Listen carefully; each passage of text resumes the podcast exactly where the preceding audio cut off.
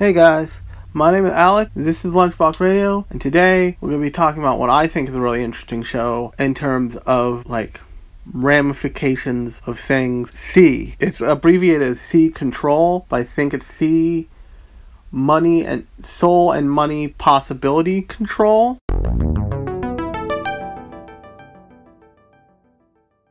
So, for anybody who's ever like lived in the world for over for anybody who's over the age of maybe 15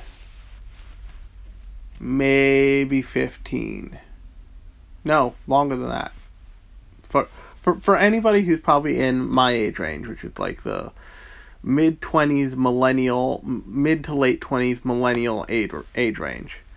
Um or like mid to late millennial age, age range is probably even better. You remember the almost financial collapse that we experienced experienced because of things like predatory lending and payday lending and all this other stuff converging on one point and basically screwing over everyone except for the top tenths of the top tenth of the top 1%. And as a result of that, the world changed. Kind kind of permanently, although as we're seeing now, not so permanently. We still have a lot of the stuff that got us into a into what people call or what is rightfully called the Great Recession, which is when job job loss was at an all time high, unemployment was creeping close to like 10% in some cases. It was an unmitigated disaster on a global scale of the world economy. Perpetrated because people got greedy and took and took more than anybody realized before there was anything to any way to do anything about that. Much of those regulations have not really changed in America, and if you're in America right now, you'll notice they're trying to steer back into that direction because the people who quote unquote matter and I'm not a huge conspiracy theorist, but you'll understand why I'm get why I'm giving you the spiel once we get into C control as just a show. If you haven't seen it, if you have, you just makes sense to you. The people that matter want or need the money for whatever they want or need it for. It's not really important. And usually it's not a matter of need, it's a matter of want.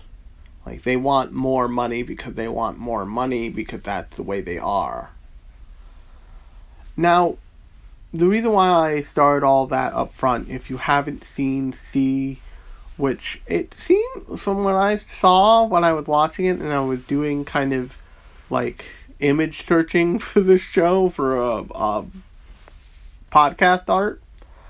Um, it seems like it's pretty pop. It seems like it has its like place, its niche and popularity. Um, basically, the idea is what if the stock market was not just this like place on this place on the internet where currency is where currency and is traded where currency and like representations of companies are traded what if it was a different like a whole different dimension?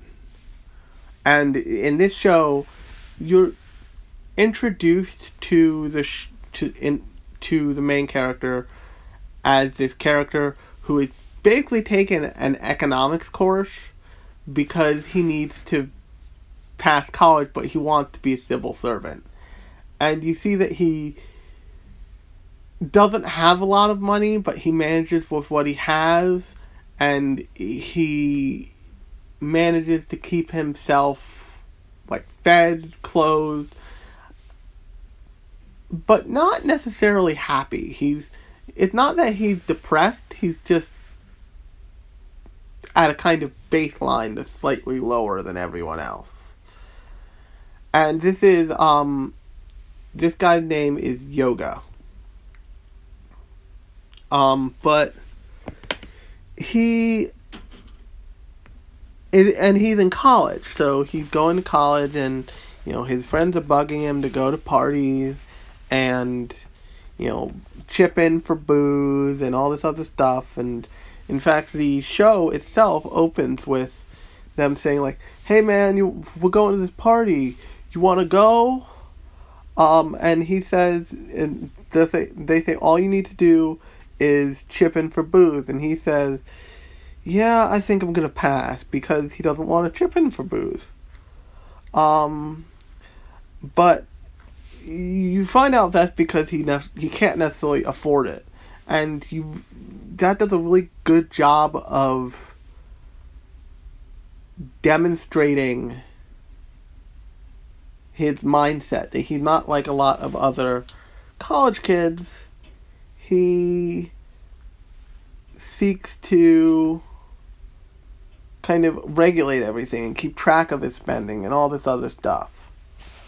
Um,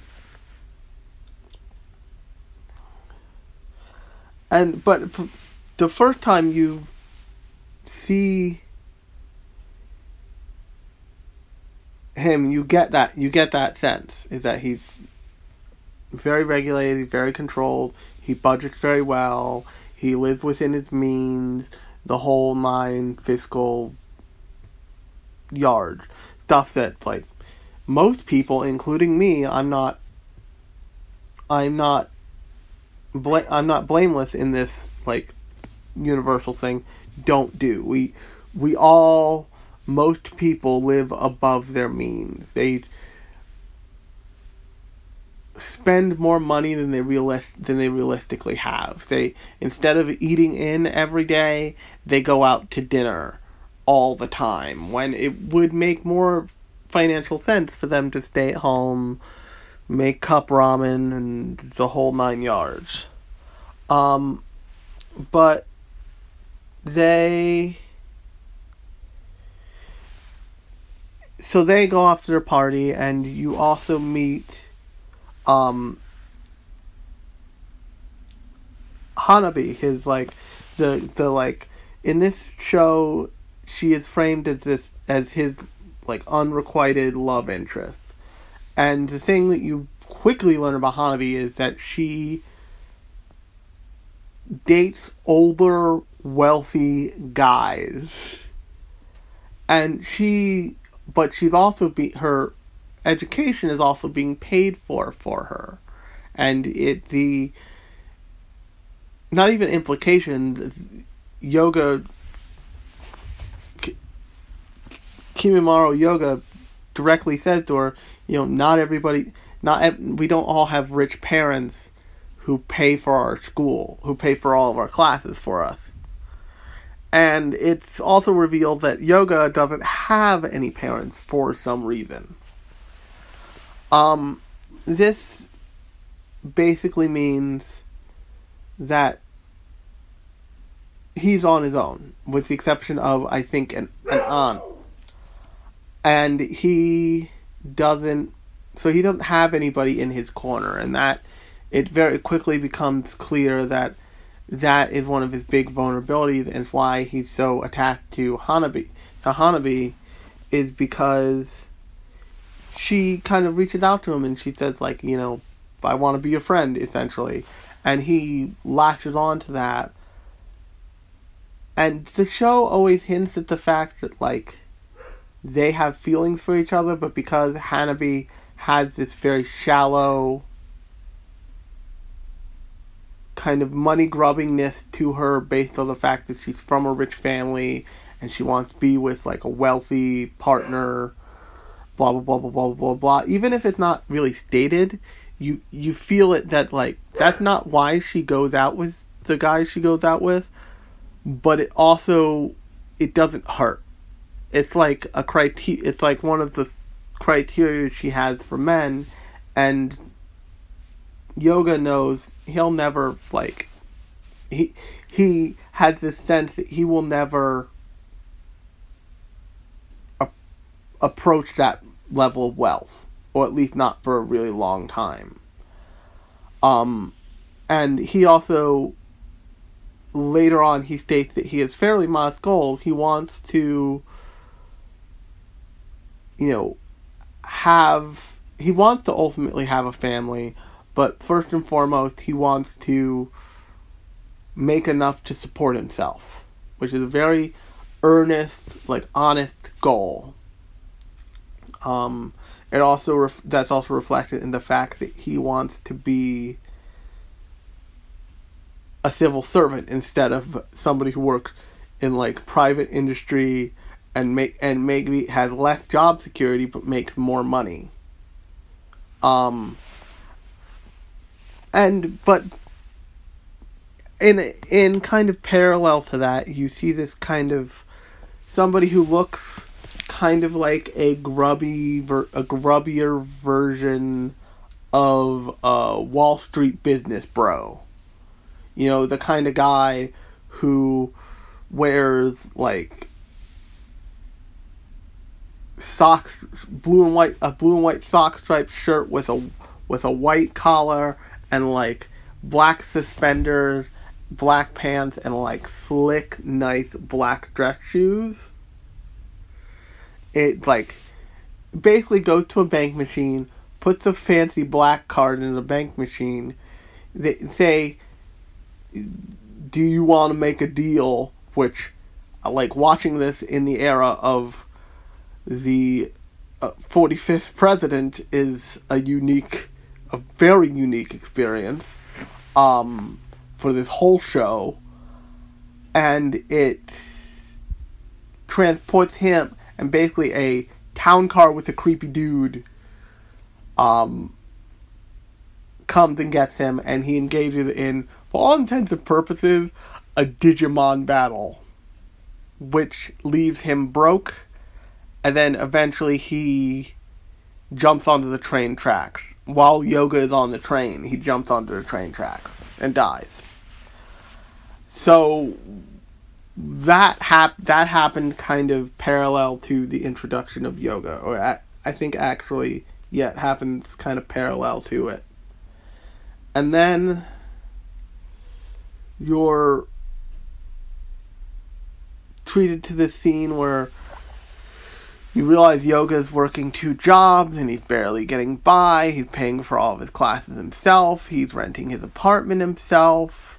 He's doing all of his own laundry, all this other stuff. And Hanabi goes out of her way, delays her date with her, changes her meeting place with her boyfriend to give him notes. And he's like, oh crap, I can't ignore these. I have to study. And then just as he stu- starts to study, he's interrupted by Masakaki, this who's for all intents and purposes a weird cross between like Jack Skellington and like the clown from It and like the mask into this one person. He is the representative of the Bank of Midas and the financial district, which is a weird fantasy realm that the banker bro killed himself, who you never get his name. He just a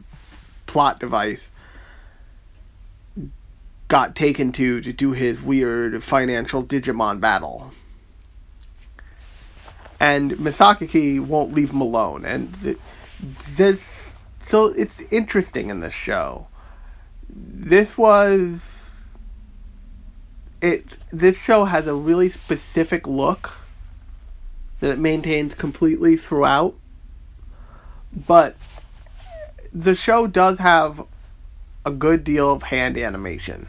The, I, the majority of the show is actually hand animated. However,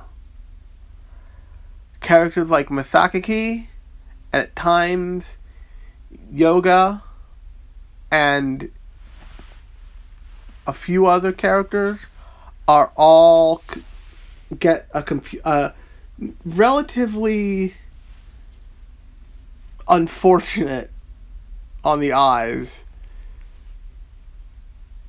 com- 3D CG kind of treatment. Like all of a sudden it their animate the yoga the animation shifts from being super kind of crafted to feeling like it's computer spit out because it would to- it totally was. And you like you see like oh they just did that with a computer model.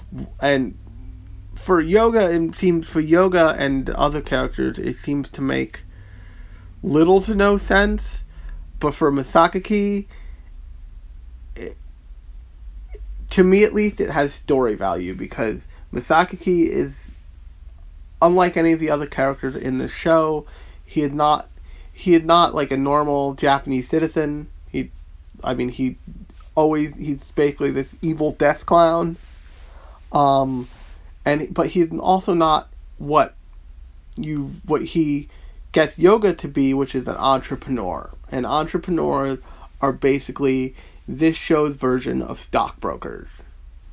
But the difference is is that they engage in deals against other entrepreneurs, essentially Digimon battles against other entrepreneurs, or probably more like more aptly Pokemon battles in other entre- against other entrepreneurs with their assets. And their assets are the embodiment somehow of their future.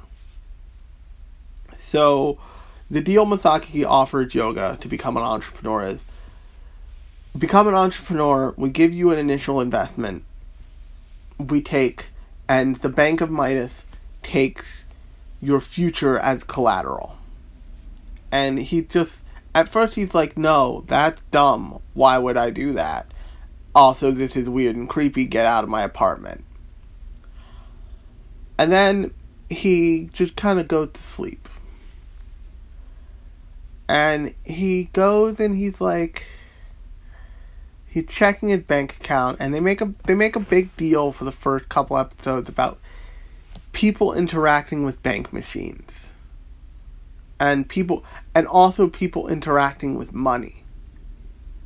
So he goes to his bank account and he realizes that instead of 1600 yen, he has I think somewhere close to a hundred a hundred thousand yen extra in his bank account and he's very confused and he's like what's going on and then he sees Masaki again Masaki says this was the only way I could get your attention.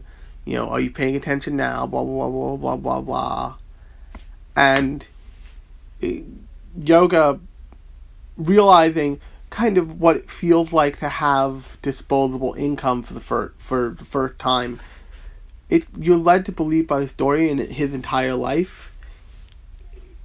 It's basically like, yeah, let's do this. I'll do this. I could do. I could make my life and the life of my friends better with this money. And you also get the feeling that he thinks to himself, if I have this money, if I have this wealth, I'll be able to seriously go ask Hanabi out on a date and she will say yes and it won't be a problem. Like he, they make it very clear that he has really deep feelings for this girl he never acts on. And if you if you know what that feels like, which I personally do, you know why that is a driver for him, like why he cares about having that opportunity so much. Um but then he so he gets introduced to the idea of making deals. He also gets introduced to another entirely CG character, which kind of makes sense, um, named Mashu. And Mashu is his asset. And she's essentially this, like, sassy demon girl with, like, a frilly bikini on. She's a sassy, weird little demon girl with a frilly bikini on. And she is kind of not she's not super impressed with him it's like you're led to understand that assets are they have their they are the embodiment of their entrepreneur's future but they have their own personalities they have their own feelings and they are at least in some cases actual people who may come who may be the result of other people's futures. Um but so he learns like the, he like learns the ropes in terms of fighting and how to fight and you're introduced to the idea of these deals and how they work and how and how it's not just a game of math like they're not it's not like they're just playing pokemon and you know, luck and skill and all this stuff just had no bearing on the fact that my Pokemon is bigger and stronger than your Pokemon. It's different than that. And you learn that when a character goes bankrupt, they are banished from the financial district, which is like the magical realm that these deals happen in. And so he's like the show starts to introduce you to also the concept of Midas money, which is black money printed vertically instead of horizontally that to everybody except for an entrepreneur looks like normal money in whatever country it's in and it's a key point that you want to know that this is happening in every country kind of independently of each other. And so this show does a great job of showing you kind of the direct correlation between money and not only your future but like present day. So eventually, after I think in episode three, he meets this char- this character named um, Soichiro Mikuni, and Soichiro Mikuni is a the best way to describe him is a venture capitalist at like the national level, meaning that he does deals, but with not only massive conglomeration conglomerates and companies and CEOs, but also with like the Bank of Japan and like Japan as a country. And this show basically says like he's this ultra rich dude who has a ton of power and influence because of his wealth. And you're introduced to kind of this band of eventually you're introduced to this band of entrepreneurs that he leads called the Starling Guild. And the Starling Guild's deal is they've figured out that what is that basically what happens is as far as the as far as they're concerned the financial district exists to take to off the backs of whatever country financial district you're in so for Japan Japan they deals with America's little at some point they you see bits and pieces of the Southeast Asian financial district. And so, th- what happens when an entree loses is it creates this slight ripple effect that changes the future slightly. And at first, the changes are small. Like, somebody's hair color changes, or somebody, like, falls and scratches themselves or something. And the slight and but because the future changing bef- bef- because the future changing, the present also changes slightly to match it. And but nobody outside of the financial district, nobody who hasn't been given kind of the quote unquote extra awareness of being an entrepreneur notices it. So it's the equivalent of people not noticing that like gas goes up an extra couple bucks. Eventually, it's clear that gas has gone up from when I was a kid, it was 98 cents a gallon. Now it's $3 a gallon. Nobody really noticed it when it hit a dollar. When nobody really honestly noticed like, oh, gas is a dollar now. Oh well, it's a couple cents more. Like if they don't think about it. Th- this show captures that changing economic landscape and what that does to people and what that does to society perfectly. It's it's really fascinating and it's really fascinating to watch the effects that a country being rocked by not only economic imbalance, but irresponsible economic behavior by select few has on a country. So essentially what happens with the Starling Guild is they all band together and they decide, okay, we know we have to do these deals once a week, but we are going to pool our resources for they don't tell you at first what they what they planning to do with it, but they do eventually deal with that. But we're going to pool our resources and we're going to win by the narrowest margin possible. So we're only going to so we're only going to win by 1 or 2% every time. So we only take the amount, and we will only take the amount of money that we spent defeating the other person. We won't. We will never bankrupt another entrepreneur, and that's important because in some cases, these entrepreneurs are huge heads of industry, or like, there's one particular case where yoga faces off against his actual economics teacher. And this is before he joined, this is when he's introduced by Mikuni to the Starling Guild. And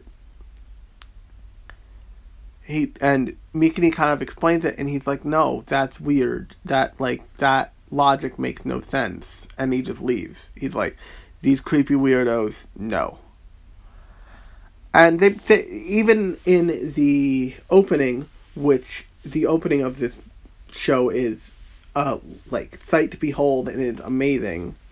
Um, it it's basically a love letter to currency and money and kind of all the things money weaves its way in and out of in specific countries like i think the opening focuses on the japanese yen the Eurozone euro and the American dollar.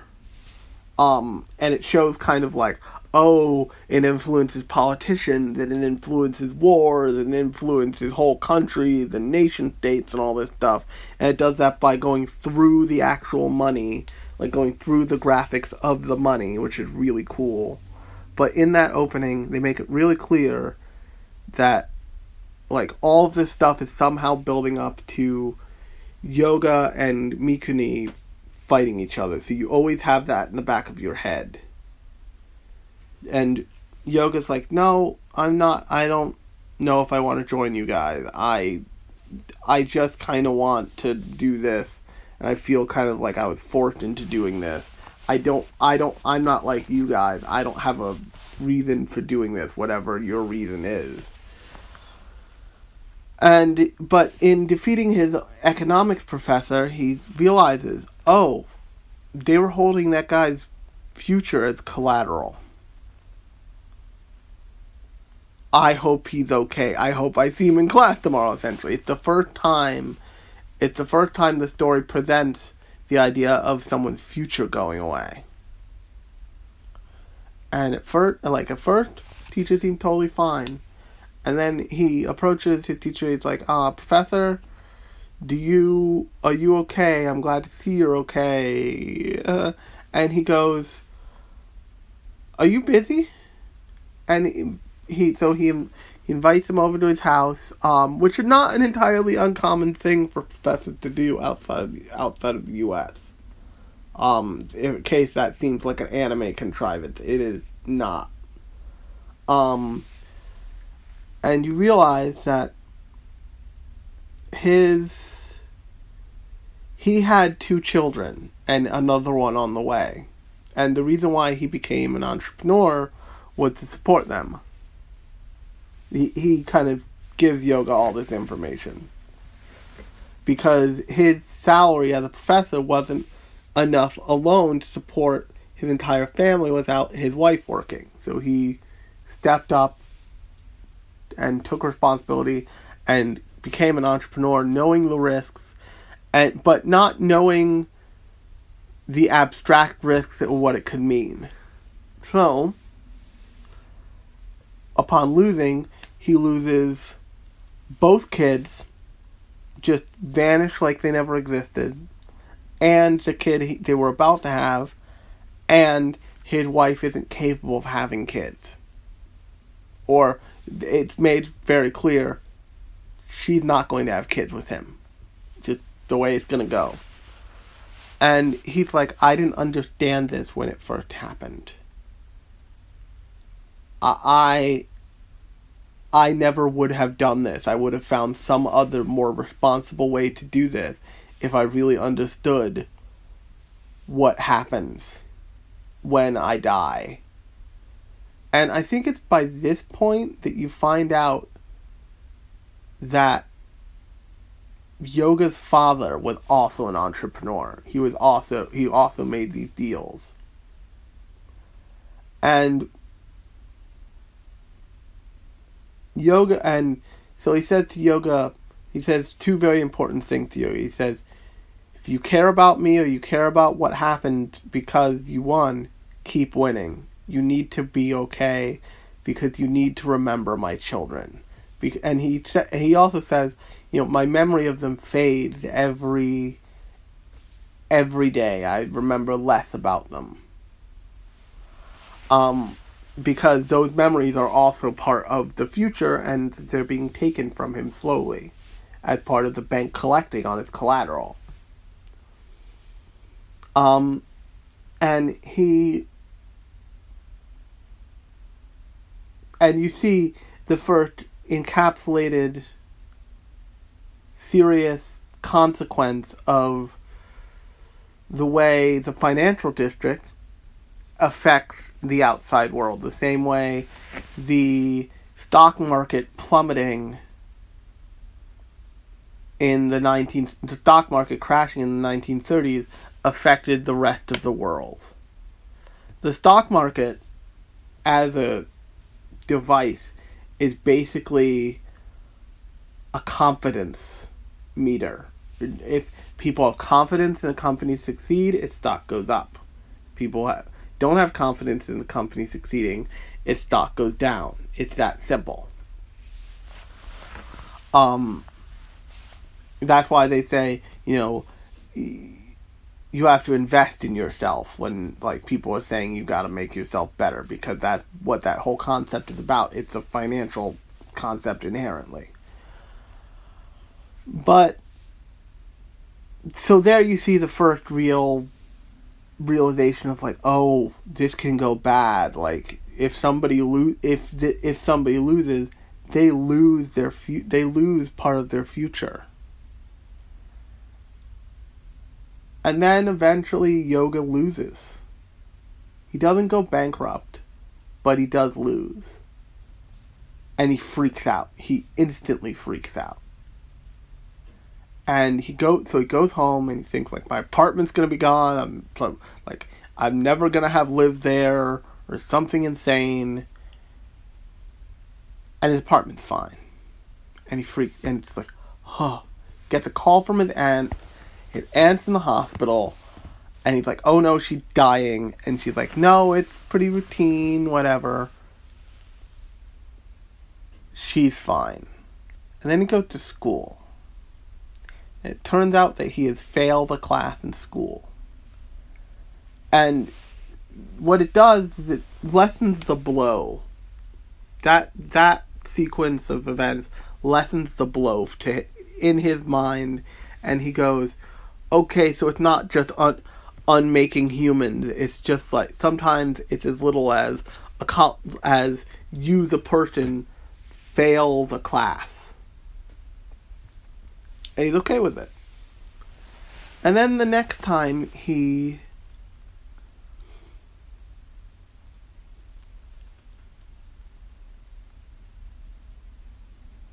faces somebody. I, I and I, what I and what happens after that is he decides I'm gonna go join the Starling Guild.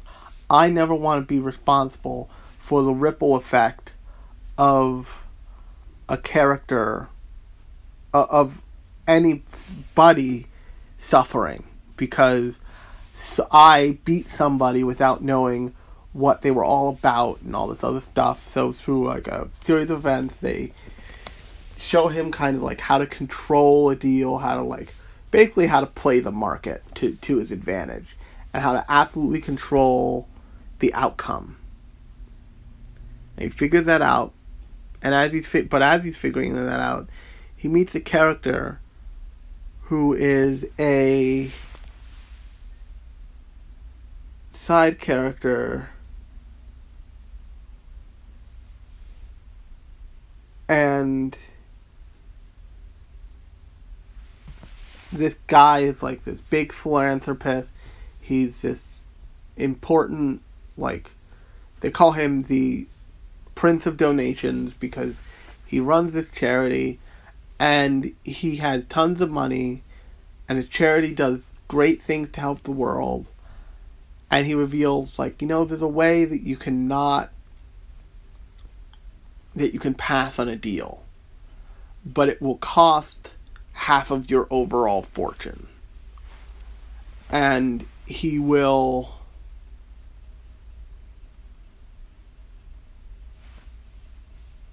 And he says, if you make that sacrifice, I will cover the cost.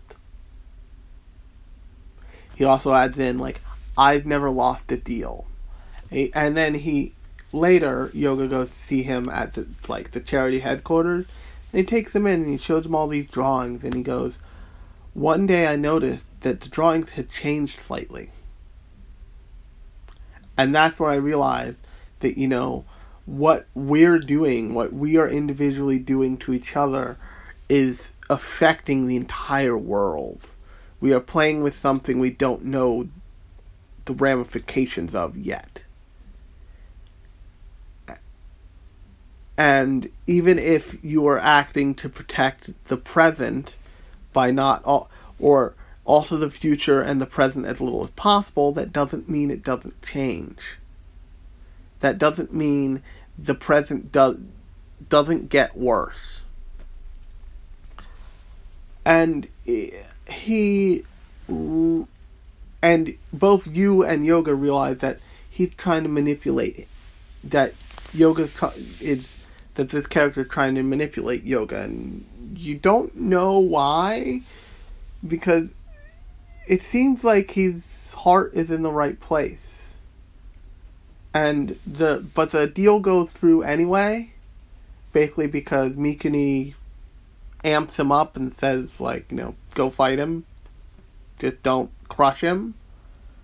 And he leaves him like with a sliver of wealth left, and it's revealed that this guy was basically funding his own charity by making anonymous anonymous donations back from himself back into the charity from multiple from multiple accounts so he could prop it up and he could continue to do with it what he wanted.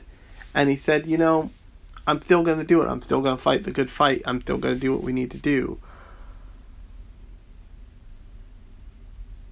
I but now we need to depend on real on real donations that mean which means that this we'll be able to do a lot less of what we do.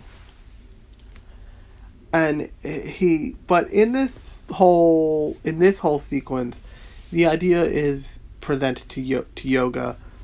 What's the point of protecting the future?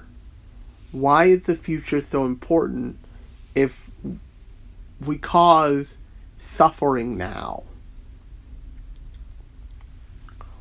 Why is getting why is it good at, why is it good enough to get by on the skin of your teeth if that is miserable and if people will suffer and die for the sake of the future what is the point? and yoga kind of internalizes this and he slowly realizes that the future is this kind of very abstract, odd thing, and but it is dependent on the present. So by by just by just holding on and making sure that like it's basically the country is still there at the end of the day. The middle of the day is made worse because existing is not the same as thriving. And eventually he finds out the goal of the Starling Guild is ultimately to fend off what's called C. And C is this big, fancy metaphor for financial collapse. That's what it is. It is the financial, the wholesale financial collapse into ruins, like into the ground, six feet under style of an entire countries of, of an entire nation's economy. And the way they poise this is that the country loses so much money that the country's financial district basically goes down to zero. And I, and once that once it hits zero, once it hits close to zero, I think C comes for a visit, and C rapidly erases a country out of existence. And the way they pose this is really interesting. They say Mikuni explains it to yoga first and he go and later like kind of side characters explain it to each other in like a more governmenty setting. They and they all basically say, "Have you ever heard of a country called the Caribbean Republic?" It was a small nation in the middle of the ocean that just vanished off the face of the map. Gone. And it's the rem the point there is it's it was a it was that its financial its financial district essentially collapsed. And as a result its future was erased so swiftly and so intensely that its present no longer existed. So eventually basically the because of all the different dealings and everything, and the Starling Guild tried to me- to mitigate all of them, but can't do it successfully. The financial district starts to collapse. The Japanese financial district, the Nikkei financial district, start to collapse. And so they enact a plan to use just this mass of Midas money to pump the economy full of money so they can hold the so that they can hold everything just barely together. Only they don't have enough money. So what Mikuni does is he uses his fancy black card, which they call a darkness card, which is really important, to run what's called the rotary press. And the rotary press prints however much money you want. However, what it does is it takes 20 years of the whole of the future of a nation as collateral. So one person can take a bank card and take out any amount of money in exchange for 20 years of a country's future. That sounds an awful lot like the banking industry to me.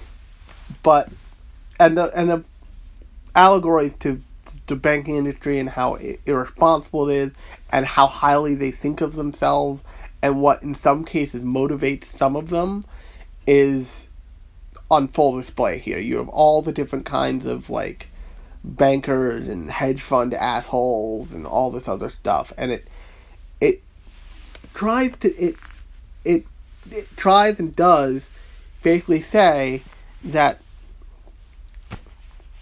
these people aren't right. These people, like what these people are doing, they'll tell you and they'll persuade you because that's part of their job, and they'll persuade you and themselves it's for the good. It's for the good of everyone, but it's really only for the good of them. And p- when push comes to shove, they are doing this for them, not everyone, including them. But in taking that much of the country's future, the changes are no longer slight. Whole grade school classes are disappearing. Like, there's a scene where Yoga is walking around and he's and he's noticing and he's noticed all these all these really big changes. And he sees a mother walk by with a bunch of kids. And this at this point the like economy is fully rocked by this huge recession. And this woman hands her kid a thousand yen note which is the equivalent of 10 bucks. And he go she goes now don't lose it. And the money blows out of her hand and the kid's hand, and Yoga picks it up, and the kid runs up to him and says, Hey, that's my money. He looks at the money, and it's a black Midas bill. The kid and the mother don't know that, but that's what it is. And you, you're led to believe that this money is basically wholly replaced Jap- the Japanese currency. It's the Japanese currency it replaced. It supports for the most part. Um, that is supported by, for the most part, meaning that the scales are completely unbalanced. But as he looks up to hand this money to this kid, the kid disappears. Both then the other kid disappears, and the woman is just standing there. Doesn't realize that her two kids no longer exist. Hell, it could be that her two kids and her husband no longer exist and she never met her husband. The only person who realizes that in that moment is yoga. And it does a really good job of affecting you, the viewer, with that same, oh my god, people are being just blinked out of existence wholly out of existence. It's like it's like being they're being wiped wiped clean from a hard drive essentially, as if they never existed. And the kind of insane sadness of that is visited upon you. In the same breath, Yoga's friend, this like one this always cheery, always kind of fun girl, Hanabi, becomes a kind of an insane recluse and like becomes this wreck of a person. Everything about her changes. She her family doesn't the rest of her family doesn't seem affected, but she is so kind of sad and depressed and lonely and she basically locks herself in a room by the almost by the like midpoint of the couple episode climax the show has.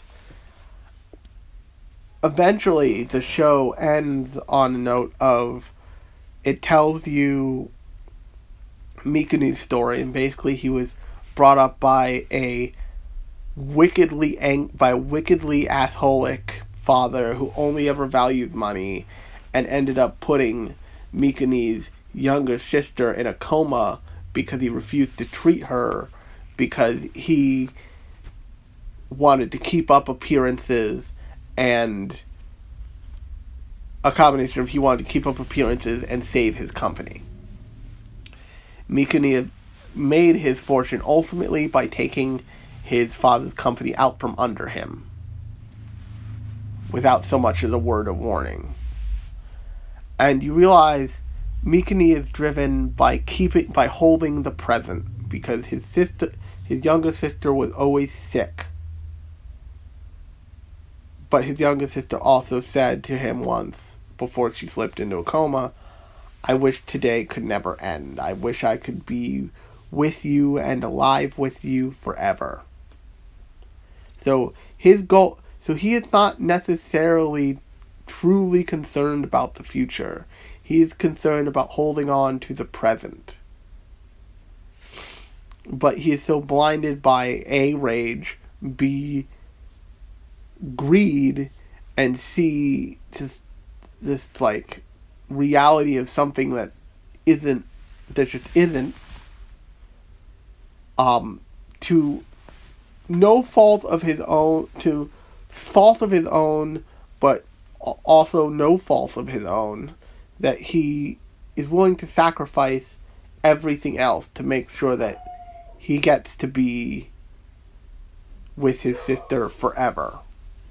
And this all culminates in this big fight where he him and Yoga face off and their two respective assets face off and at some point in the story you get this glimpse of Yoga's future and you realize that Mashu, his asset, is an embodiment of his daughter in the future somehow.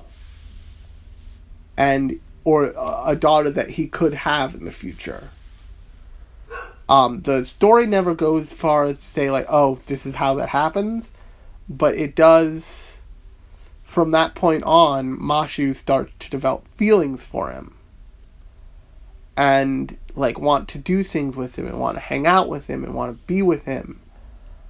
I, but she, it's like in the same way a little kid has infatuation with their parent. And so, yoga, along with two other characters who he kind of teams up with, um, named Sato and um, what's the other guy's name? There's this guy named. There's a, there's, and a kind of information broker character team up to take down Mikuni, and they do, and Yoga sp- basically takes the black card and spins the rotary press in reverse, kind of putting back all of the Midas money. And this is cut. This is the one place where the show falls apart to me. It's po the idea is posed by the show that's like this is that the like that essentially money and the, the experience of using money and the way people use money is a trial made by God to teach humanity a lesson and that yoga learned that lesson, and you should always value that. Uh, that seems like a bridge too far for this show, but hey. And so by the end of the show, yoga basically gets transported back to the real world. He wakes up on a bench. Uh, or he wakes up on a bench and he like walks around. He goes to his old teacher's house. His old teacher has his whole family back with him, and like everything's okay, and you get this beautiful, awesome feeling, and you're like, yes. And then you're. Um, he goes to a park and he sits down and like they they highlight this park a bunch of times in this show and it's kind of a pla- one of the places they take you to sh- they take you to show you the changing landscape of Japan as the financial di- as the events in the financial district change the outside change the outside world. And there's kids running along and you hear all of a sudden you hear Hanabi's voice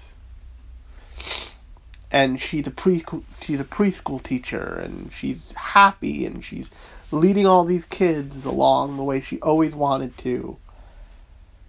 And yoga for a second tries to say her name and then he just doesn't because he realized that she might not even know me. I changed the future so drastically that the financial district doesn't, never existed. It doesn't exist. All these people are happy. And then Masakaki shows up. And Yoga's like, oh shit! I'm not screwing with you again. You, you're not taking me back there. Sakaki said, oh no, oh no, you made the right choice. You, you fixed everything. It's fine. Um, and and Mikuni chose to like be eaten by the void, basically. Uh, if you're wondering where he went, the weirdo, the weirdo asshole he was. Um, she he's like, you you've totally, you've earned you've earned the right to have all the knowledge of the financial district and never be bothered by me again unless you want to talk to me for some stupid reason. Um, and he said like, feel free to give me a shout, and I'll show up and like we'll chat or whatever.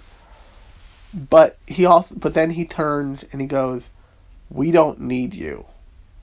Look at all the beautiful assets we have right here in front of us. It's like this vibrant city full of people and all these kids and all these people, these happy people. And to me, watching that show, having lived through the recession caused by the caused essentially by the World Trade Center attacks, and it's like having lived through that climate and seeing what's happening now, it's basically commentary saying, "You guys will never learn. This this will always be the outcome of this way of doing things." For as long as everything exists. And it, it's just, it's such a strong anime about the cause and effect of money and the reason why, you know, people with money and power need to be kept in check because what they do affects everyone else, whether they like it or not. It it is not right that Warren Buffett, because he makes more money than most of the other human beings in the world, is more listened to than most of the other people in the world. And he understands that, but and he and in in many cases he tries to, I would imagine, he tries to reach out and change some of that because that's the way he can be. But other people, like the 45th president, are only interested in themselves, really themselves, no other person in that equation. And so they will act to protect themselves and themselves alone. And they will spend money in their own self interest, regardless of what ramifications it has. And companies are profit seeking entities, and by, du- by duty and by just the way that they have evolved, if you give a company a cheaper option to do something that may hurt more people, they will always do it. Or not that they will always do it, but they it is easy for them to always do it. If you give someone a more unexpensive a way that's relatively inexpensive that affects someone more than it affects them to accomplish something that that person wants to do, they will always do it. Because they that's the way people think and that's the way people are. And this show said this show basically saying this is the way the financial system works. Why has no one ever questioned this? Why has no one ever said, whoa, whoa, whoa, whoa, whoa, we should, for example, why no one ever said, why, why in the in the events that made that are played out in movies like The Big Short, why no one ever said, "Whoa, why are we taking advantage of all these people who don't have this money just to make more money?" It will eventually cause the collapse of the the financial system in the country. Because people wanted more money at the time. They they're not they're not thinking about the future. They're not thinking about the way that they're just propping everything up on popsicle sticks, hoping the waves don't come in. And as the popsicle sticks start to crack and everything goes bad, they have a contingency plan for th- for themselves to avoid the chaos and the badness of what they caused, the same way Mikuni has his money. The president of JP Morgan Chase had his money and will always be rich and will never have to worry about that. He will never have to worry about the fact that he caused that he had a direct cause in people going homeless, people dying because they lost their jobs or their they got divorces because like their family didn't hold together. All this stuff happened because in the great in the recession and in the Great Depression. But the people who caused it don't necessarily always take ownership of it. Just the way Mikuni didn't take ownership of what he caused, truly. And eventually, he chose to escape escapism rather than embracing reality for whatever reason. And this, it was a pretty good show when I watched it, and it came out. When did it come out? I think it came out kind of um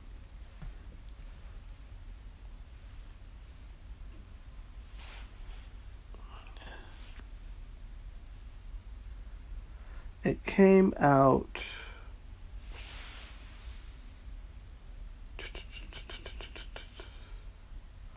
I'm pretty sure it came out after the financial after the financial crisis happened.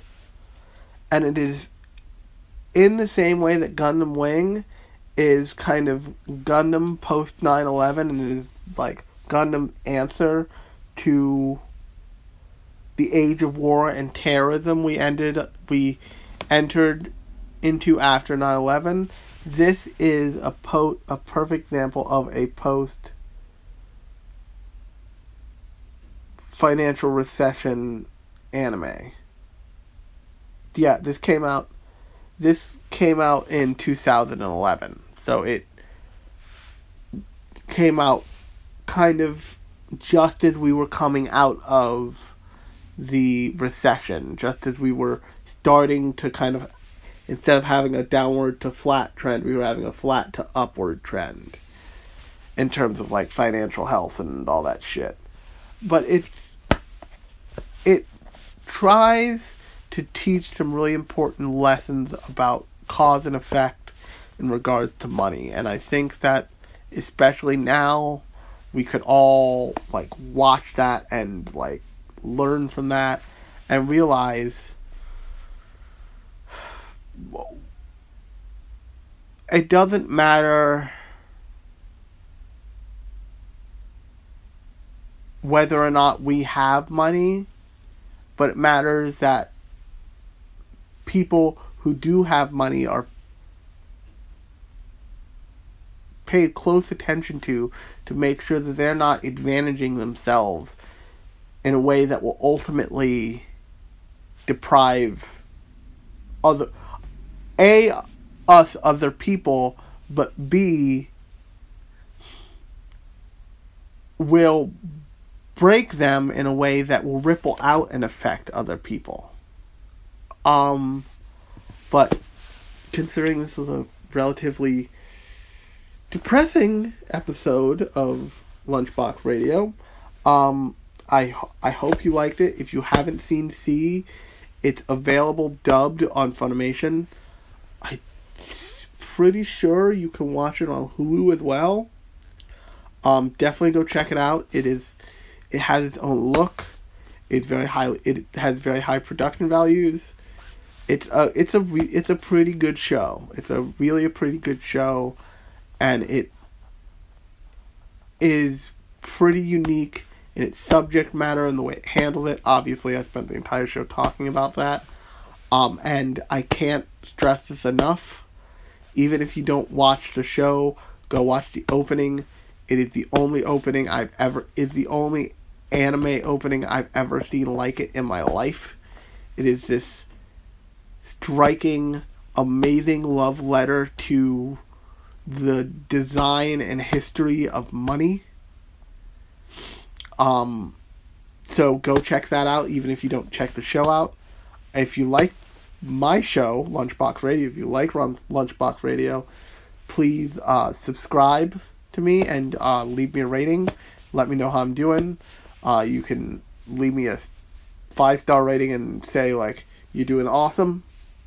Here's why um, on iTunes or your podcast thing of choice. I'm also on Google and Stitcher. I'm not on Spotify because I can't figure out how. But um, and they don't make it easy. Um, but